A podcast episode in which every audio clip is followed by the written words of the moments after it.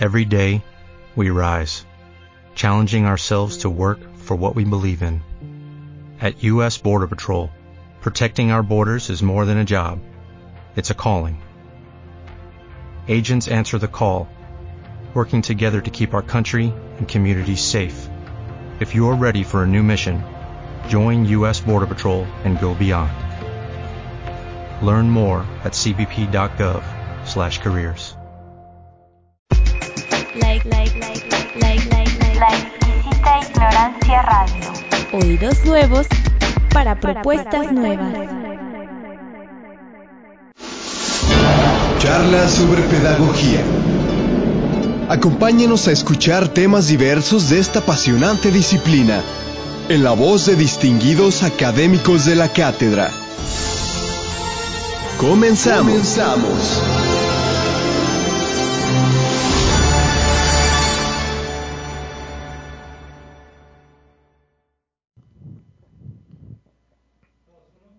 Muy buenas tardes, bienvenidos a su programa Charla sobre Pedagogía. Marlon Omar Navarro Torres, su servidor, conductor de este programa. Y en la segunda voz, Fidel Barrera. Fidel. Otra vez, de nuevo, aquí reiterando mi presencia. Y hoy vamos a tratar de hablarles de Posmo y creo que al final le vamos a tirar un poco en contra de los hipsters. Pero a ver, vamos a hablar un poco de Posmo, ¿en qué sentido? ¿Y Bueno. por qué los hipsters? Bueno, eh, creo aquí alguien debe tener amigos hipsters o ha convivido con, con esa pequeña tribu. Pues tú. Sí, he de aceptarlo, tengo mis relaciones con amigos hipsters y también vamos a jotear un poquito de vez en cuando. Bueno, en realidad el, el posmo pues nace como tratando de ser una, una contracorriente, ¿no? A, a lo que se denomina como sociedad moderna. En- y pues me gustaría primero hablarles de, de una introducción que encontré por allá, un libro de Johann Hesse, el de Siddhartha. Y pues allí efectivamente me parece que se señala un asunto importante, ¿no? Que de repente el mercado como que se preguntaba, ¿y para qué escriben? ¿Y para qué pintan? ¿Para qué hacen poesía?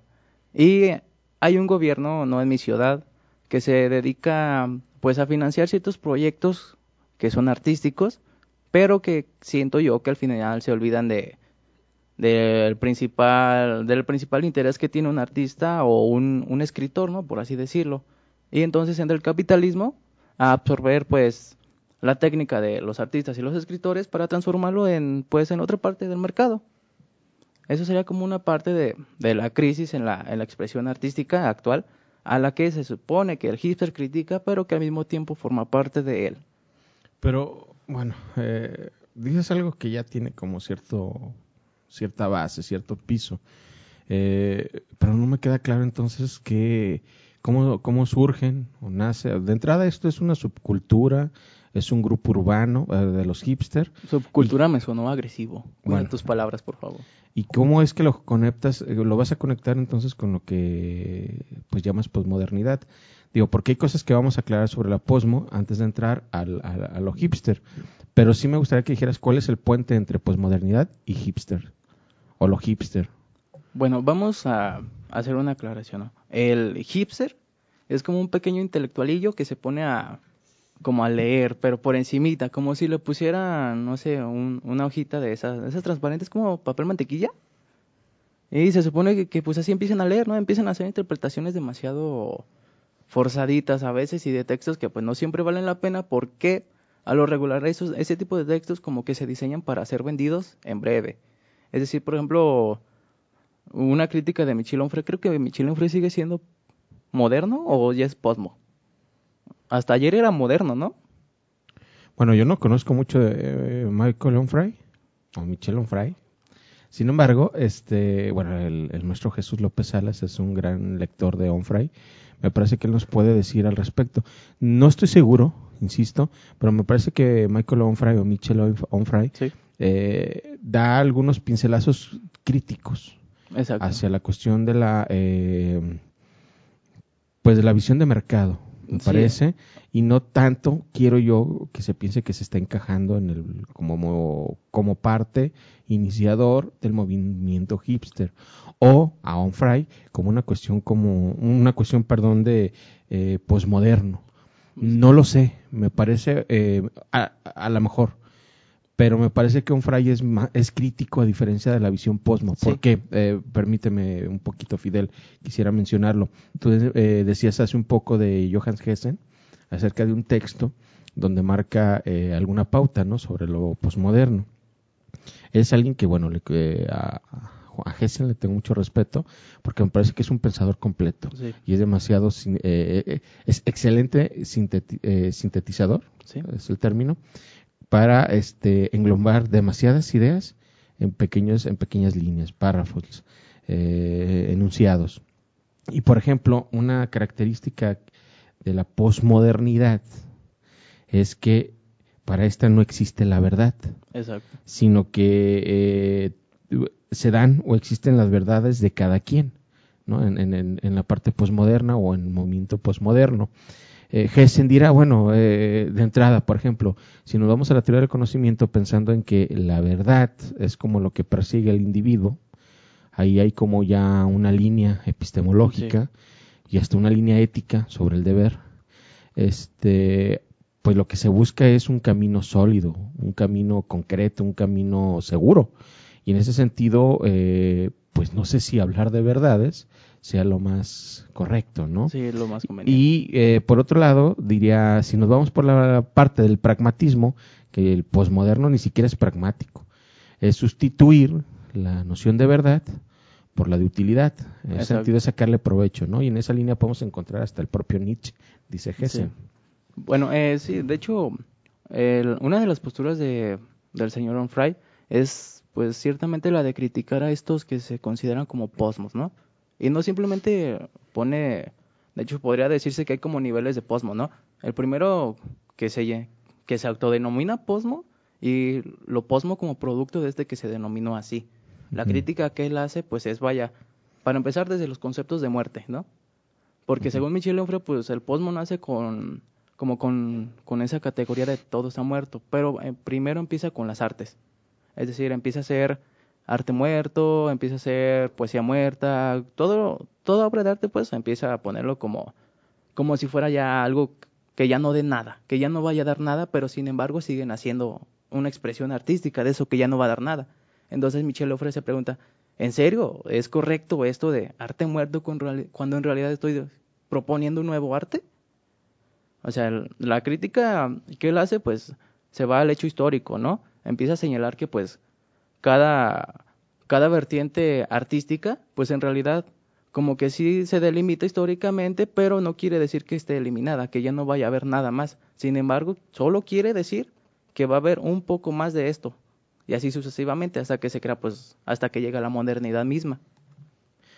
Bueno, un poco para, creo yo que para poner orden en esta charla y no hablar de todo como siempre y terminar en nada, me parece que tendríamos que decir que una línea ya marcaba alguna, algún sendero, eh, la línea de la verdad, ¿no? Sí. Una cuestión epistemológica, bueno, me parece que la verdad, tanto la línea epistemológica como la ética, nos va a marcar parámetros seguros. Es decir, en ese sentido, eh, a diferencia del pensamiento posmo o del movimiento posmo, no sé cómo llamarlo, este, del estadio posmo, ah, no sé, Metaposmo. eh, bueno, me parece que eh, las otras otra líneas del pensamiento que no sean posmodernas tienen como base el seguimiento de reglas, ¿no? Así es.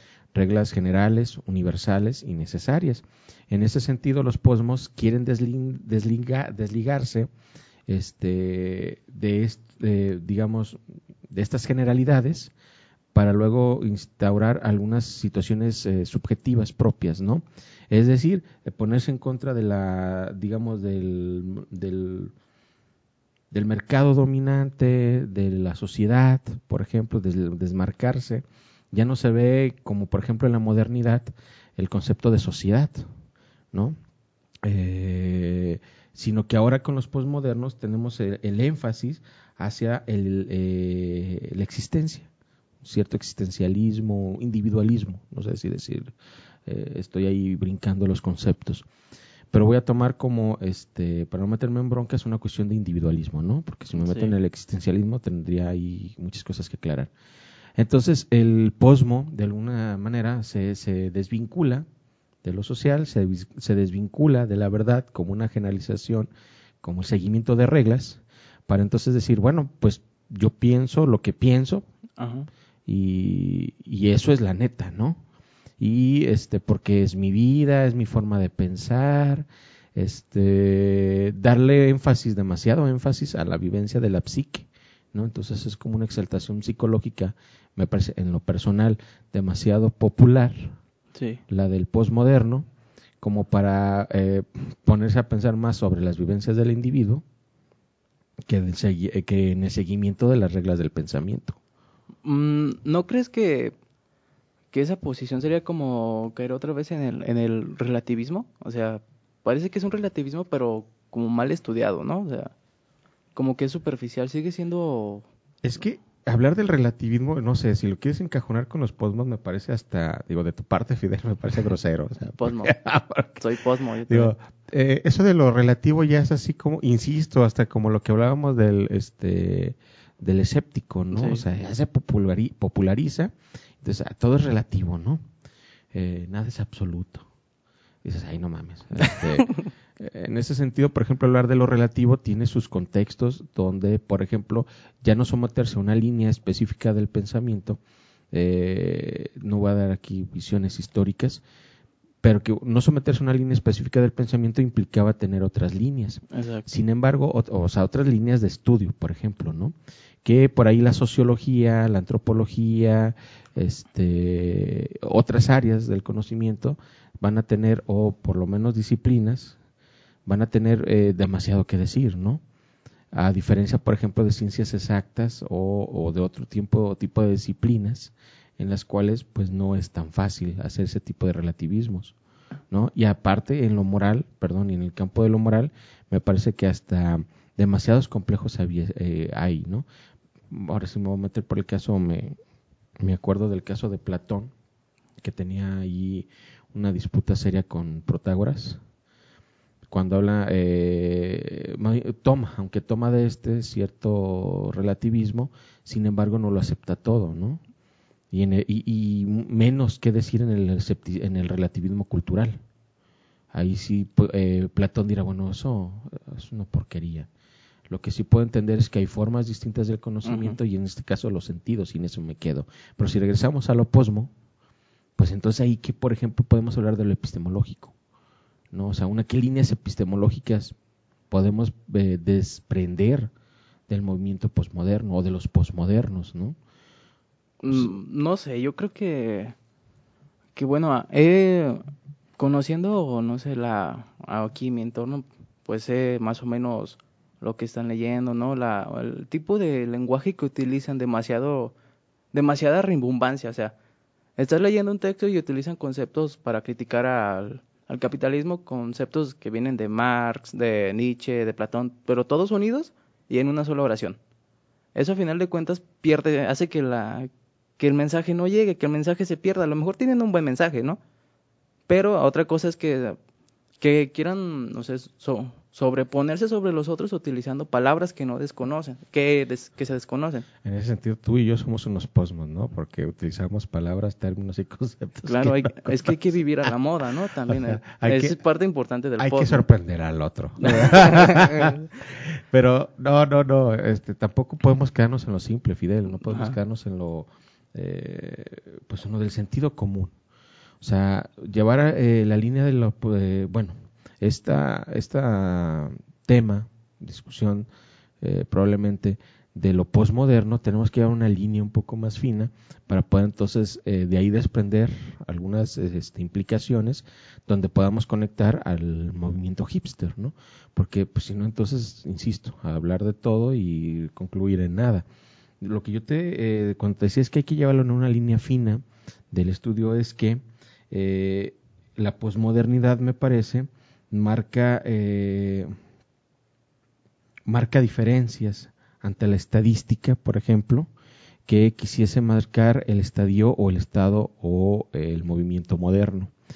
En este sentido, por ejemplo, lo que intenta hacer el posmoderno es sentirse o hacer notar a un ente, ¿no? Y no a un número, por ejemplo. Sí. Sin embargo, la manera en la que lo denota no es la más acertada. Exacto. Es decir, no tiene un peso teórico suficientemente fuerte, el posmoderno, como para decir, pues, esto lo vamos a elevar a un nivel de conocimiento. Tú decías, eh, se habla de términos, Marx, eh, perdón, de conceptos o términos que utiliza Marx, que utiliza Nietzsche, eh, y algunos existencialistas los utilizan muy rembombantemente, o probablemente los utilizan en el buen sentido, pero esa banda los entiende. La pregunta es, ¿el resto lo entenderá? Mm, porque la idea aquí del posmodernismo también me parece que se queda, eh, se queda un poco corta, es que la idea de la comprensión. Así es. Sí, de hecho parece que sacrifican esa parte del, del texto, ¿no? El, me va a entender o no me va a entender y empiezan a hablar de conceptos que sí son, que para entenderlos se necesita una lectura muy refinada, ¿no? Cierta educación académica que no vas a encontrar en, en internet, sino solamente con el texto íntegro, básicamente. Entonces sacan un concepto llegan a sus propias conclusiones, lo combinan con otro y con otro y con otro y entonces hacen una crítica a la modernidad, pero con conceptos que suprimieron ya pues el significado de, del mensaje, o sea, ya no se borró, se, se eliminó. Ahora, habrá que habrá también que no sé, preguntarle por ahí a un hipster que haya leído bastante postmodernismo que nos pueda ilustrar acerca de, de un solo concepto, ¿no? Un solo concepto que sea propio, que sean solamente de ellos, por ejemplo, tenemos de, no sé, socialismo y comunismo, pues te vas con los marxistas, ¿no? Están, se visten de rojo y ya. Te vas con, con, no sé, el superhombre, pues te vas con Nietzsche y cosas así. Pero el postmo en realidad me parece que está haciendo como, como una mezcolanza extraña de varios conceptos que no sé si están entendiendo o no, porque se encuentran hasta conceptos que utiliza Heidegger, ¿no? Y podríamos encontrarlos, por ejemplo, con el espunte que da Enrique Dussel con su filosofía de la liberación también que también son como conceptos recicladitos y bla, bla, bla. Y no quiero criticar a Dussel. Pero, hay más dusselianos que hipsters, creo. a ver, eh, este, aquí ya sacaste el cobre, me parece. digo, Dussel sería como que el último en la fila. Y no sé, la verdad, si Dussel puede, este, se puede hablar de eh, una, como una de, sus características ser posmoderno. Eh, podrá tener otras. No sé si posmoderno. Eh, hay un texto, perdón, hay un, un investigador de la UAMI, es de la Universidad Autónoma Metropolitana eh, de Iztapalapa, UAM Iztapalapa, ah, creo que es, más conocido. Eh, este investigador se llama Raúl Corral Quintero. ¿Sí? Eh, este señor, bueno, es especialista entre otras cosas, o sus líneas de investigación tiene que ver con líneas culturales, entre ellas eh, es la posmodernidad. En ese sentido, me parece que eh, Raúl Corral Quintero intenta, hace un buen intento de decir, bueno, ¿qué es esto? ¿Qué es la posmodernidad? ¿no? Eh, tiene fundamentos, si los tiene, ¿A dónde hacia dónde van, eh, a lo que te decía hace un momento, apuntar a líneas epistemológicas, éticas, de carácter más general, y que aún así me parece que si fuese el caso, eh, aún así caería en el conocimiento de lo social, ¿no? O sea, no se van a desprender los posmodernos de este, por más que intenten, de este juntarse, ¿no? De este pegarse, de estar anclados a la sociedad, o sea, les gusta o no, porque al fin, como Kant decía, ¿no? Eh, pues el conocimiento es público. Ajá. O sea, y, pues con todo y penita, pero no, no creo que lleguen a mucho. Bueno, pero Raúl eh, Corral Quintero eh, nos hace eh, vista de un movimiento, mejor dicho, de un coloquio por decirlo de esta manera, un estudio que se intentó hacer, no recuerdo exactamente, 2003, 2011, ya que entremos al tema del hipster, les digo con exactitud del dato, pero que se llevó en la New School de Nueva York. Y lo que, bueno, Raúl Quintero y después Mark Leff, que es uno de los que también ahí están metidos que, en este tema del posmo, eh, en el caso de Raúl Quintero y Mark Leff, en el caso del, de lo hipster, eh, nos va a decir que la New School intentó hacer en este coloquio como un estudio sociológico de este movimiento eh, llamado hipster. Pero en el caso de Quintero nos dice pues que, eh, les voy a una parte, o sea, acerca de la posmodernidad. Dice, el posmoderno no vive para el reconocimiento de los demás, sabe cuál es el valor para sí mismo de lo que haga y eso le basta. Sin embargo, la posmodernidad aún sigue siendo occidental, pues de algunas maneras sigue buscando la trascendencia. ¿No? eh, en buen sentido como lo decía anteriormente, no se desprende de lo social y en este sentido pues tampoco se desprende de lo moderno, no logra hacerlo. Si intenta hacer una crítica, la posmodernidad a lo moderno o a la modernidad, pues se queda corto, pues no tiene fundamentos. Eh, en este libro no hay líneas, pues, este, racionales o empíricas, sino simplemente psicológicas, y en esto que digo psicológicas, eh, vivencias, ¿no? Muy del sentido común, para poder decir, es que, pues, me parece que somos un producto de mercado, ¿no? La vida no nos merece, este mundo no nos merece, y, y por lo tanto hagamos la revolución, ¿no? Y entonces hagamos un movimiento llamado hipster. bueno, pero prosigo con este eh, parte de este texto de Raúl Quintero, ¿no? Que eh, lleva por título que es la, la posmodernidad. Dice, esto es, la mística se queda en la inmanencia negando toda forma de trascendencia. La posmodernidad, en cambio, acepta la trascendencia pero sin otorgarle el fin último. La posmodernidad es una postura ética donde toda proposición encuentra su corroboración en los hechos, no solo analiza ideas, sino que hace énfasis en la responsabilidad y las consecuencias éticas de las ideas, ¿no? Y eh, a su vez da ahí como algunos autores más o menos representantes de, esto, intentando hacer como uno, estas líneas para, si no fundamentar, por lo menos justificar la posmodernidad. En este caso, por ejemplo, habla de Michel Foucault, eh, es uno de los que dice ahí cómo va de una etapa eh, de manera ascendente para llegar eh, a final de cuentas a marca marca cinco etapas si más no me equivoco para llegar como al movimiento más representativo del, del posmodernismo no pero bueno también está Lyotard habla también de Lyotard ah, menciona algunas etapas eh, también está Jean, Jean Braudillard, Braudillard, no sé cómo se Braudillard, Braudillard. Bueno, disculpen ahí este mi mal francés.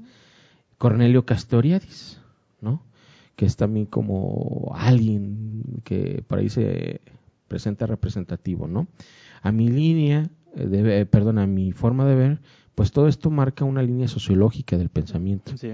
Y en este sentido me parece que no hay fundamentos, o por lo menos la literatura que aquí se marca, aunque son representantes muy fuertes, digo, yo no debería de Brudillard, de, de Foucault, de Foucault o del propio Castoriadis, sin embargo, me parece que se quedan en, en, sentidos o especificaciones eh, como los existencialistas, ¿no? Este, eh, con ciertos traumas después de la, de la Primera y Segunda Guerra Mundial, y entonces, pues, eh, y aparte, la iniciación del mercado, eh, más bien, yo creo que esto de la iniciación del mercado ya es demasiado antigua, ¿no?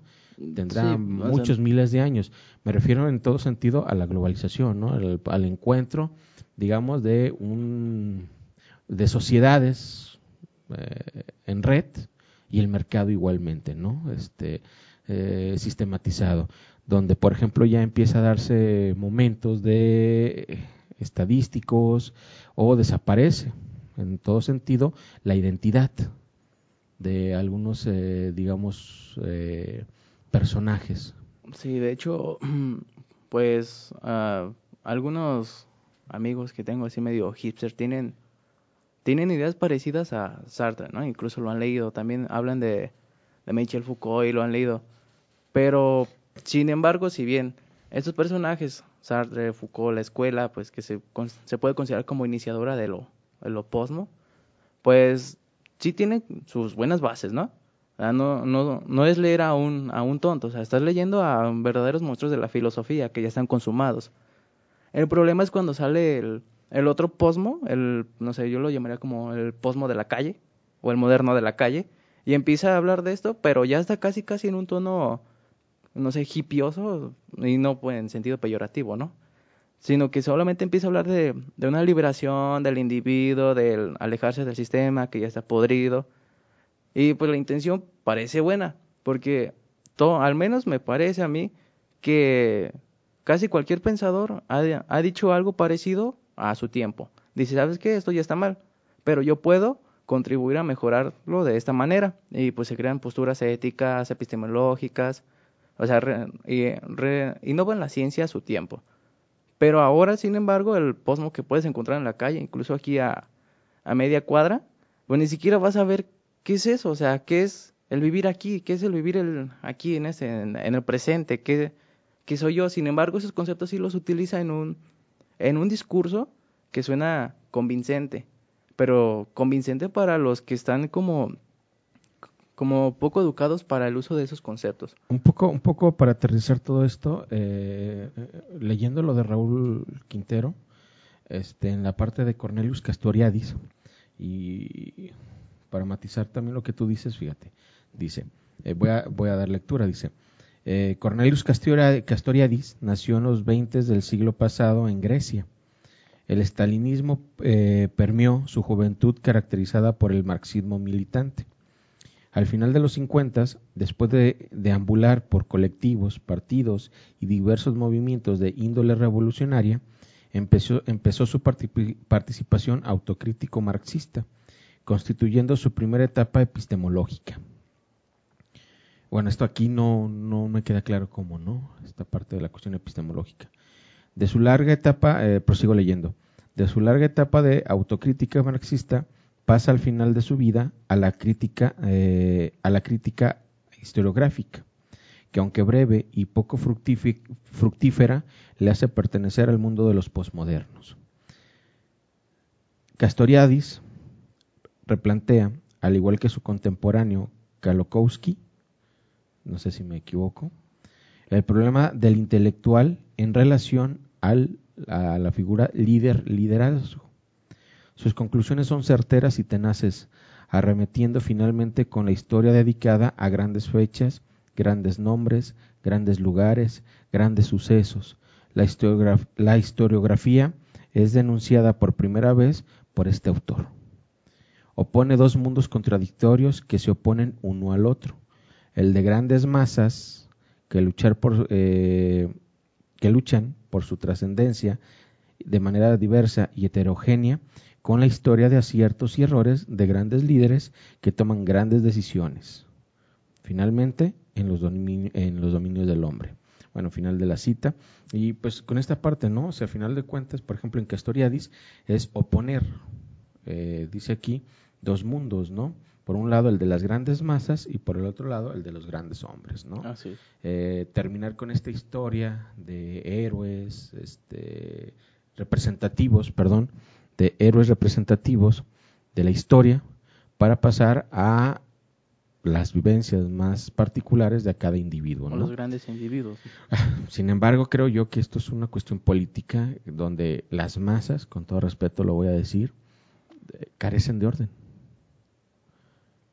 O sea, si hablamos de una cuestión de reglas, lineamientos, para un nivel fructífero, eh, eh, digamos, hasta económicamente hablando, no solamente político, eh, las masas no, no cumplen con el, con el requisito número uno para llevar a buen puerto una buena política y una buena economía, a saber, seguimiento de reglas. Exacto, pero por ejemplo... Y en ese sentido, eh, Fidel, el posmoderno, pues sí, se opone, denuncia, eh, y eh, enaltece o sobreexalta las emociones, ¿no? Eh, lo podemos ver representado en la pintura, en la poesía urbana, o hoy que se da mucha, por ejemplo, eh, mucha exposición de fotografía urbana y cosas de, este, de este estilo. Eh, sin embargo, bueno, no, no sé qué se pueda este, representar con ello. Y a final de cuentas, que en la línea epistemológica, como lo marcaban aquí, pues no sé qué se pueda conocer de ello, ¿no? Digo, el nivel de pobreza, pues eso se puede deducir, lógicamente. Sí, de hecho, continuando con la, con la reseña que hace Johan Hesse a, su propio Siddhartha, pues también quiere poner como límites, ¿no?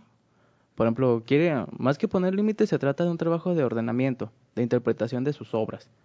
Y él dice, venga, pues tengo aquí un, un personaje que simboliza ciertas situaciones, así, así, así, así, y ya, o sea, no hay un significado más allá. Es lo que es el personaje y el personaje no vale por personaje, sino más bien por las situaciones, ¿no? En este caso, en las en los escritos de Hesse, pues no se encuentra, no sé, a, Henry Heller discutiendo con su con su mejor amigo, sino que encontramos la personalidad de Henry Heiler contra la personalidad de su amigo. Y ya. No hay como ese ese metalenguaje que tanto que tan de moda se puso ese concepto también, ¿no? El metalenguaje, el metadiscurso. En filosofía se hay seminarios acerca de eso y me parecen acertados, pero no en el sentido que lo utilizan los los hipstercillos para analizar las grandes obras. Bueno, no sé, y ahorita pasamos a eso de los hipsters, pero para terminar con esta línea de lo posmo, que estoy más, este, digo, perdido que el propio postmoderno, este, nomás dejar, por ejemplo, bien marcado en la línea del arte, ¿no? Sí. Hay, pues, marxistas con calidad más seria, por ejemplo, donde intentan hacer, por ejemplo, denunciar la la venta del arte, por ejemplo, ¿no? donde este deja de ser arte, entonces, y lo hacen de eh, con manera más sólida y sin atentar a las emociones. Así es. Eh, mm, perdón, atentar no, más bien atender a las emociones, este, sobreexaltar las emociones y pasar al mundo eh, de la psique sin mayor control y pero tampoco ningún proceso que controle, ¿no? Este, es decir, ¿a dónde vamos? a dónde, de, dónde de dónde salimos y a dónde vamos. Y que bueno, ni siquiera el propio Castoriadis me parece que es tan claro en ello. ¿no? eh, hay cosas muy interesantes, pero en esto de lo posmo no, no sé hacia dónde se puede llegar con ello. Lo que yo sigo insistiendo como inicié es que no hay un seguimiento de reglas. Es una exaltación, por ejemplo, a un, a un a uno de los bandos, por decirlo así, decía la masa, como ya que usted se, eh, Raúl lo decía de en Castoriadis, sin embargo, pues no hay un seguimiento claro. Y en ese sentido, eh, el postmoderno se hace valer también de eso para poderse sobrevivir en ello, ¿no? Y entonces, cuando hablamos del conocimiento, una cuestión clara en la epistemología, el seguimiento de reglas válidas y universales. Necesarias. Necesarias, perdón, necesarias y universales, es una cuestión de toda la banda y que pone a partir de reglas fijas del pensamiento, estandarizadas, lo voy a decir así, y no con cuestiones un poco de a ver cómo amanezco hoy, ¿no? A ver si hoy está nublado, pues haré poesía gris, ¿no?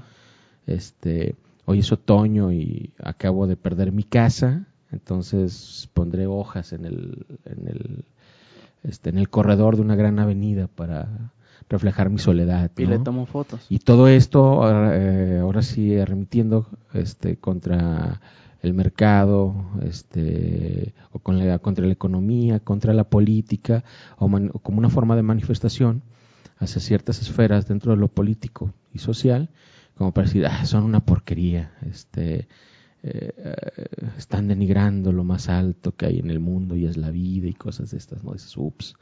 Bueno, pues sí, ¿no? Pero ¿y eso a dónde nos lleva? ¿O qué haces? ¿Cómo mejoras, no? Pues me, parece que se queda como, como quieto, ¿no? Como... No es conformismo porque ni siquiera dan muestras positivas de, de este, del actual histórico. Más bien se quedan como, bueno, voy a hacer la crítica y, y ya, pues, sin embargo, no voy a proponer una, una solución. Bueno, Fidel, pues entonces dejamos no muy planteado, o planteado, pero no muy claro, la cuestión de la posmodernidad. Y es momento de hablar sobre lo hipster. Que hay una definición para esto que se llama hipster, para este término, cómo se le entiende, de dónde surge, en qué momento, en contra de qué, o es, un, eh, o es algo así que, salió del azar. Pues, por azar. La última vez que busqué que era hipster, pues sí me apareció, por ejemplo, el hecho histórico, ¿no? Que pues en realidad surge como en el 2000, por ahí sí, por ahí así, luego se le suprime en San Francisco, luego como que queda olvidado, y luego viene una resonancia que es a través de las modas. O sea, ya la vestimenta actual, la, camisita de, de, cuadritos con colores otoñales, los lentes, pues si te das cuenta es una, una moda vieja. Pues creo que sale en la naranja mecánica, ¿no? Sale por ahí un sujeto que bien podría ser el hipster, el hipster a seguir de manera estética. Entonces, también su el mercado pues obviamente una de las principales armas pues es la moda imponer una moda y luego explotarla se recicla la moda y luego se hace más fácil como expandir el movimiento luego creo que ese tipo de, de personas pues empiezan a, a adueñarse de esta estética pero ya se olvidan de, de plano acerca de, del contenido ideológico no no empiezan a rastrearlo se les olvida rastreo y se convierte solamente en un movimiento de de estética corporal. Claro que hay algunos que dicen, por ejemplo, que están haciendo obras de, no sé, que están hasta asociados con Greenpeace y cosas así, derecho ambiental, por ejemplo, pero se van a los extremos. Digo, yo creo que es, es noble que quieran defender árboles, árboles y lechugas, ¿no? O sea, porque al final cuentas el medio ambiente donde vive el hombre.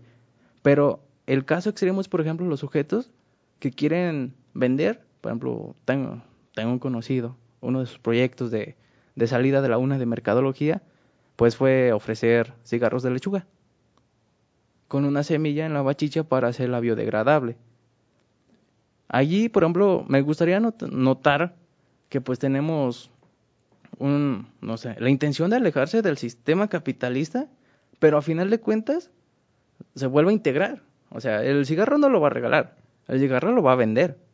Solo que ahora es un cigarro biodegradable. Y pues, como, no sé, yo creo que lo biodegradable en realidad pues siempre es un poquito más, más costoso, ¿no? Eh, tenemos, no sé, algo que, que es, por ejemplo, no tanto porcentaje de reciclable, porque son también se miden por porcentajes para hacerlo biodegradable. Y pues tiene un costo más o menos accesible a todos. Sin embargo, cuando llega un producto nuevo, no sé si por ser nuevo, por ser bio, biodegradable, aumenta su precio. Y entonces ya esta cultura ya se convierte en una cultura más elitista. En el de, ¿tienes, eh, ¿tienes el capital suficiente, los medios? Éntrale. Por ejemplo, o sea, en otra ciudad, no aquí, ponen bicicletas muy costosas. No sé, creo que estaban costando como 80 pesos diarios, una cosa así. O sea, fue un engaño así medio mañosón al que hicieron. yo, yo, bueno, es algo que, bueno, pasarán a disculparme, pero hay cosas en las que uno dice, uno es tolerante, pero ay, se termina. Este, con esto de lo hipster, ¿no? Eh, por ahí escuché una frase que se me hizo interesante, ¿no? Hacen de lo, de lo amable, lo convierten en algo grosero, puesto que me parece que tiene que ver un poco conectado con lo anterior, ¿no? Con este las sociedades consumistas y en este caso eh, la globalización eh, que genera esto sí es un fenómeno las eh, sociedades consumistas o pueblos consumistas o ma, eh, la cuestión de las masas consumistas las sociedades del ocio no y me parece que esto de las sociedades del ocio y no entendidas en un sentido griego eh, clásico donde el ocio era prácticamente para irse a estudiar a leer y simple, llana y sencillamente hacer la talacha de estudiar. Así es. O sea, no hay, había otra, ¿no? Ahí sí, perdón, no, no estoy de acuerdo con eso, pero si ahí aplicaba la, el lema de, pues no lema, ese dicho popular que hoy escuchamos, ¿no? La letra con sangre entra, pues, pues eh, yo creo que ahí se lo hacían, se lo tomaban muy en serio, ¿no? Y evitaban la vara, ¿no?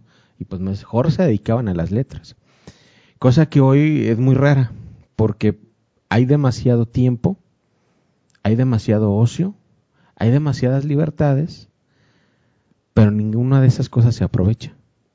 Y entonces el hipster entra en un como estado emocional negro, por eso yo creo que a veces andaban de morados, rojos, lilas, no lo sé. Y este, pues decían que el mundo no los comprende, y si están pintados de esos colores es porque así se encuentra el alma, no lo sé. A lo mejor igual no los estoy entendiendo y soy demasiado un tipo muy torpe, clásico torpe, donde no entiende todas estas peculiaridades de la contemporaneidad. Pero ahora sí, eh, regresando eh, a la idea inicial que les decía, de que eh, de Mark Griff o Griff, donde tiene un libro de 200 páginas aproximadamente que se titula ¿Qué fue lo hipster? Una investigación sociológica. Él, eh, Griff, me parece que es profesor asistente, no, no recuerdo bien, eh, o lo fue, no sé si sigue haciéndolo en, en la New School de Nueva York, eh, escuela representativa sobre los estudios de sociología, ¿no? allá en la ciudad de Nueva York y no solamente ahí, me parece que a nivel mundial es, reconocida. Tenemos bastantes académicos por acá que han salido de la New School. Pero bueno, la, la idea, por ejemplo, que tiene Mark Greif eh, en este texto es llevar, eh, ahora sí tengo el, el dato completo, en el 2009, el 11 de abril del 2009, para ser específico, ASEO convoca a un tipo de, yo decía coloquio, pero no, es eh, un simposio celebrado obviamente ahí en la New School en la ciudad de Nueva York para hacer una investigación de campo acerca de este movimiento llamado hipster, ¿no? Donde convoca eh, a escritores, periodistas, bloggers, blogueros, eh, músicos, fotógrafos, donde entre como espectadores y protagonistas de este movimiento, eh, pues empieza a querer hacer como un estudio de ello. Y de entrada, una definición de bueno, qué es lo hipster, ¿no? O sea, pues surge de, eh, se dan estos movimientos históricos, se- digamos, podría ser como un producto de lo posmoderno. Sin embargo, no nos queda claro cómo y de, cómo y de dónde surge y a, y a dónde va. Entonces, eh, Mark Greif eh, dice, bueno, se hace las siguientes preguntas, por eso yo lo decía, ¿es una tribu urbana? ¿Es una subcultura? ¿O simplemente es un, es un, eh, un estilo juvenil? Entonces, de ahí, pues, entonces como que investigar si esto realmente es relevante o es una moda más, ¿no? Bueno, el punto es que eh, no se queda Margaret ahí eh, en esto de en las preguntas, sino que empieza a ir más allá y, e intenta, junto con otros como Christian Lorenzen y Ja- James Clayton, a investigar este fenómeno llamado eh, hipster. No sé si llamarlo fenómeno, mm, porque creo que más bien las sociedades del ocio sí es un fenómeno, más bien como esta moda, por decirlo de esta manera, eh, hipster, ¿no? Y entonces, eh, me, bueno, me parece interesante eh, y un poco de lo que dice eh, Mark Greif, dice que la, la lógica lineal, por ejemplo, y evolutiva de la juventud como etapa de tránsito hacia la adultez ha venido debilitándose. Ahora la juventud, dice, se entiende como un proceso complejo con una multiplicidad de vectores, con diferentes espacios, temporalidades, velocidades y sentidos que conforman diferentes realidades juveniles, lo que implica un reto para aprender lo juvenil, incluso más ahora en sociedades en las que eh, la condición de, la, de juventud ya no solo se representan en los sujetos jóvenes, por ejemplo, en el fenómeno de los hipsters, ¿no? Entonces, eh, bueno, ahí no, todavía no queda claro si es una subcultura, si es un- una moda juvenil o es una, este, lo que tú decías hace un momento, ¿no? Eh, una tribu urbana, sino que ahora eh, hay demasiados espacios, hay otras condiciones de vida donde los jóvenes adquieren un- otro- otras dinámicas más específicas para ellos, ¿no? Ya no se convierten, como en el paso del medioevo, de ser niños a adultos, ¿no? De hecho, por ahí escuchaba alguna vez que este fenómeno de lo adolescente tiene mucho que ver con esa cuestión pedagógica del aprendizaje intermedio que hay entre la niñez y la adultez, ¿sí? Eh, en ese sentido, eh, podemos decir que, bueno, yo diré que eh, los, me parece más claro en inglés, el teen, ¿no? Eh, 17, eh, eh, no sé en inglés, pero digamos todos eh, teen, ok, que es lo mismo que adolescencia, ¿no? Cu- cuando pronunciamos los números del 12 al 20, por ejemplo, al 19, tiene esa termi- esta terminación que indica adolescente, ¿no? Es como 19 adolescente, 18 adolescente, y hay que marcar una etapa importantísima para el desarrollo, el aprendizaje, etcétera, etcétera. Pero bueno, aquí por lo que marca Mark Greif, eh, aquí Nos está ilustrando, dice nos que el teen que es una categoría porno también. Eh, bueno, ya del mercado, ¿no? Bueno, pero esos son nuestros Yo creo que es una asignatura, ¿no? También. Uy, yo la quiero hasta como Mm. forma de, de, este, dentro de las este, materias, ¿no? De- dentro Sí. del currículum De hecho, se le académico. exige, ¿no? Ya se le está exigiendo a los DG, ¿no? Eh, ay, no inventes. Por favor, esto es cosa seria. Bien, eh, entonces me parece que eh, sí, efectivamente, yo un poco decía, soy un torpe tradicional cuando digo que marco, a lo mejor, no, no estoy pasando de alto, eh, perdón, por alto este paso de la adolescencia, sino lo que estoy diciendo es que ahora, con, con este mundo tan global, la adolescencia tiene muchas más ventajas. Aquí lo decía, eh, lo decían, por ejemplo, multiplicidad de vectores, donde les da eh, más cosas para replantear, para pensar, para hacer, ¿no? Es como llevar su juventud a los límites, explorar demasiadas sendas de la juventud donde dan nuevas formas de vida. El punto es que no son conscientes todavía. Me parece que no hay una conformación de las reglas bien definidas y entonces todo lo que piensan es caótico. O todo lo que se piensa es caótico. Ahora, el movimiento hipster, creo yo, no solamente se da en, en adolescentes, también ya se da en adultos y en adultos hasta de la cuarta edad, ¿no? Eh, eh, cuarta generación, quinta generación, no lo sé. Donde a veces he visto señores ya sesentones, setentones, con, Con el bigotillo ahí. con un bigotazo tipo zapata, con colita de caballo y Y lentes. dos, tres pelitos arriba. Dice, no, no intento ser grosero, pues, o sea, mis respetos, o sea, pues, es una cuestión personal, ¿no? O sea, eh, cada, cada quien puede andar como quiera. A lo que voy es que, eh, o, perdón, este, también se ha dado mucho ahora con las modas de estas, eh, andar en bicicletas, este, ir a cafés, hablar intelectual, lo que tú decías hace. en Ser biodegradable. Ajá, ah, y ser, ser orgánico, ¿no? O sea, eh, por favor, si me das un café que sea orgánico. Tacita Oye, de papel o algo así, ¿no? Oye, pero eso es carísimo. O sea, si, si estabas pensando, como el posmoderno, en darle en la madre a todo eso, perdón No, por la expresión, no. pues al contrario, creo que De hecho, estás propiciando un mercado todavía más Pues ve la, la favorable. marca esta de café, ¿no? Carísimo, no, no, sin marcas, Mm, Fidel, por favor. la- esa que es verde, ¿no? Pues no sé, pero digamos, una marca de café. Sandbox, ¿cómo se llama? No sé. Pero omitámosla. Una marca Vamos de a café que- Starbucks. Starbucks, ¿no? No sé, pero omitamos. Este, ¿decías? No, es que sí, en realidad el vaya el mundo al que en el que está el, pues el hipster pues no es así como el más barato que encontramos en el mercado, ¿no? O sea, por ejemplo, una taza allí sale que como en 80, 90 pesos. Cuando pues el precio regular debería estar como en 15 pesos en un café más más más tradicionalón, más independiente. No, me parece que, no, no, insisto, no hay que dejarlo en el plano de lo grosero. Me parece que te- lo que estoy hablando es en el plano de los imaginarios. Es decir, hoy le llaman imaginarios, en el mundo pedagógico les llaman imaginarios. Podemos decir, en lugar de imaginarios, la forma de visualizar, conceptualizar, su, mejor dicho, la, sí, la forma de conceptualizar la vida del hipster, ¿no?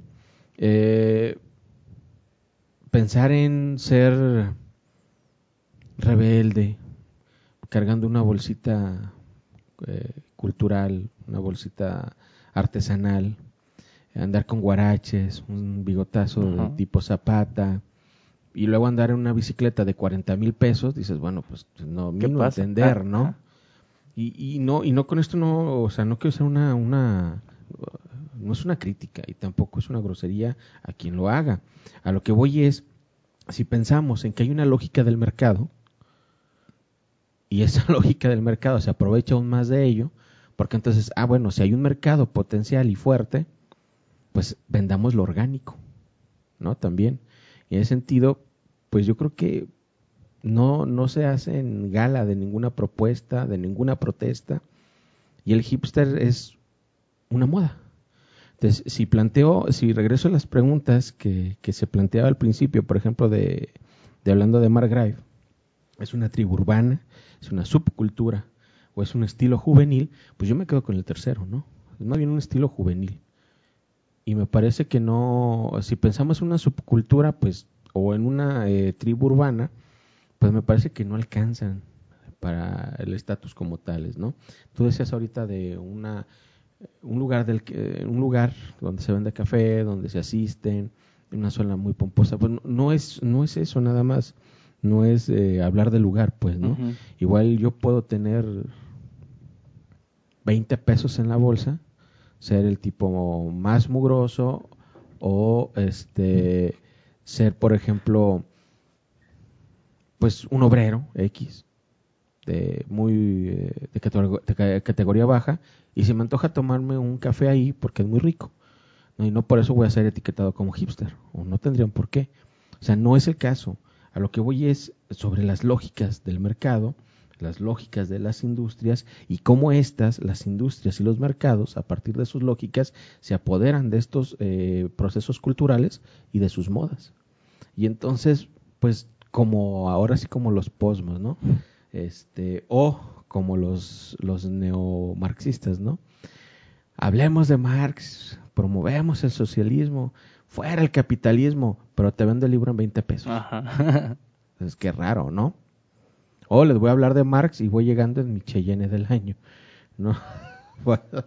Se trata de, ciertas coherencias en el asunto, ¿no? Sí, ¿no? Ser como coherente entre lo que, entre lo que piensas y lo que haces, ¿no? Mínimo mostrar que es posible hacerlo. Dice Mark Grive, se, se pregunta pues, o se, este, los exégetas también de Mark Grive, no lo he leído, este, en, en su propia tinta, es más bien por algunos intérpretes de él, eh, donde dicen, bueno, ¿es el hipster una imposición del capitalismo? ¿Es una consecuencia del impulso homogeneizador por la expansión de las sociedades de consumo? ¿Es para algunos jóvenes y no, y no tan jóvenes un mecanismo de aserción de la distinción? ¿Realmente este fenómeno trasciende el estilo y la moda o solo es forma sobre fondo? Y bueno, eh, todas estas preguntas que dice Mark Grife, que se, enmarcan en el texto que pone Mark Grife este, a los lectores, pues es como para replantearse, ¿no? Este de- del movimiento hipster, realmente qué, qué es lo que intenta este, promover, ¿no? O qué es lo que sale, de dónde surge. Insisto, para mí es una línea, este, una moda. Una moda, este, y donde se va, eh, una moda y que se está pisando sobre la base del ocio y todavía se vuelve más ocioso el asunto. No es tan pro- se vuelve más ocioso el asunto porque ni siquiera puede ir más allá en una crítica de carácter político. Bueno, sí parece, a mí también siempre me ha parecido, no sé, desde que son contradictorios en, o sea, en ese caso, ¿no? Del, de, ah, voy a hacer, no sé, voy a hacer cositas biodegradables, pero te las vendo en tanto. Y suelen ser un poco más caras. No digo que sean exageradamente caras, solo un poco más caras, pero en realidad, ¿qué chiste tendría? Vaya, intentar como, vaya, en un concepto ya más, más cibernético, desloguearse de esa, de esa, de esa parte que criticas de tu presente, para luego volver a ser como, volverte a introducir de alguna otra manera. A mí me parece desde esa postura primero, que sí tienen una, sí tendría una buena intención, ¿no? Como la conciencia acerca de, del hombre y su presente. Pero la, la segunda parte es la que no me gusta. O sea, voy a negar que todo está mal, pero tampoco voy a, a darles una solución de, lleno, ¿no? Como en ese caso sería, por ejemplo, un, no sé, el Carlos Marx, por ejemplo, que hacía una crítica al capitalismo y que pues también desde su, desde su estudio de mercado, desde el estudio de la, de la dialéctica histórica, trataba de dar una solución.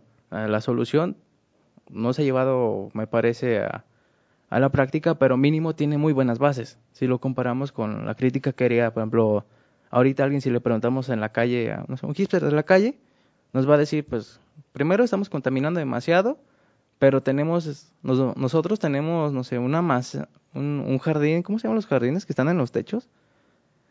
Eh, no sé, un jardín, no, no recuerdo el nombre exactamente, pero sí suelen hacer mucha, mucha promoción de, de crear como la conciencia acerca de la conservación de la, de la naturaleza, de la biosfera y así. Pero en realidad ah, se llama techo verde. Ya me alburió. Es el- ya me alburió ahí. No, en, en realidad pues sí me parece contradictorio y que pues si continúan así pues no van a llegar a ninguna parte.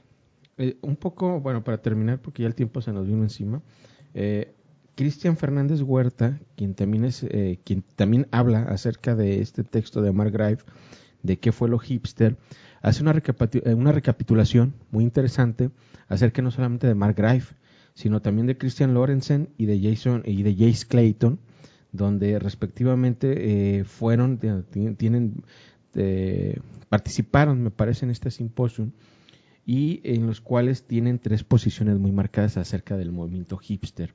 Y al respecto de lo que dice Cristian Fernández, eh, les voy a leer un poco, ¿no? Dice, eh, bueno, algunos eh, fragmentos. Dice, los textos de estos tres que yo acabo de mencionar, Mark Graff, Christian Lorenzen y Jace Clayton, eh, donde el primero de, bueno, el primero de los textos mencionados, el de Graff, pretende sin mucho éxito definir lo y al hipster.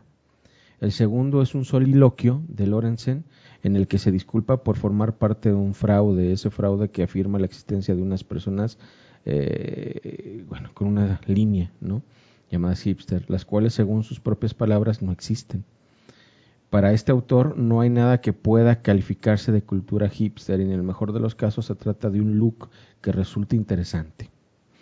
El texto de Clayton inicia con una anécdota ocurrida en México con un chico de grueso bigote mexicano, para después hablar de los hipsters de, hipsters de Perú, amantes de la cumbia, ejemplo irónico de la esfera hipster histórico mundial, ¿no? Y que me parece, bueno, que hay unas cosas ahí muy interesantes. Yo he visto algunos que tienen una, un bigotazo tipo zapata y una barbita, salen con guarache y pues se suben a su Homer, ¿no? e insisto, lo digo con mucho respeto, no es una burla, pero sí es importante mencionar que de todos los movimientos sociales y culturales que se hacen en la actualidad, pues deben de tener algún sentido. Y no nada más porque hoy amaneció gris, haré poesía gris, ¿no? Y cuestiones por el estilo. Bueno, palabras finales. Mm, bueno, el hipster me parece un fenómeno que ya se le ha atacado demasiado, pero que nunca, que nadie se ha preguntado a ver qué es eso. Fidel, eso es despedida. ya, córtale.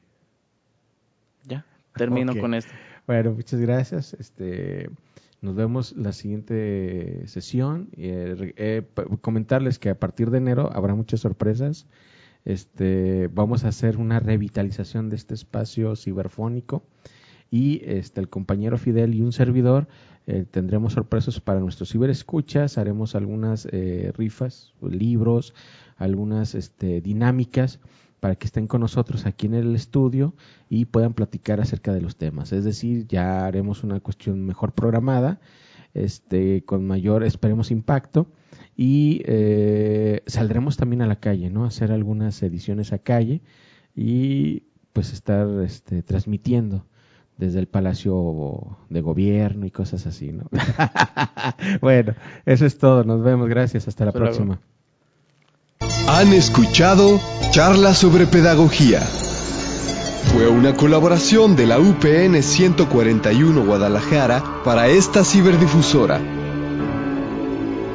Permítanos acompañarles de nuevo el próximo miércoles a la misma hora en otra emisión de Charlas sobre Pedagogía.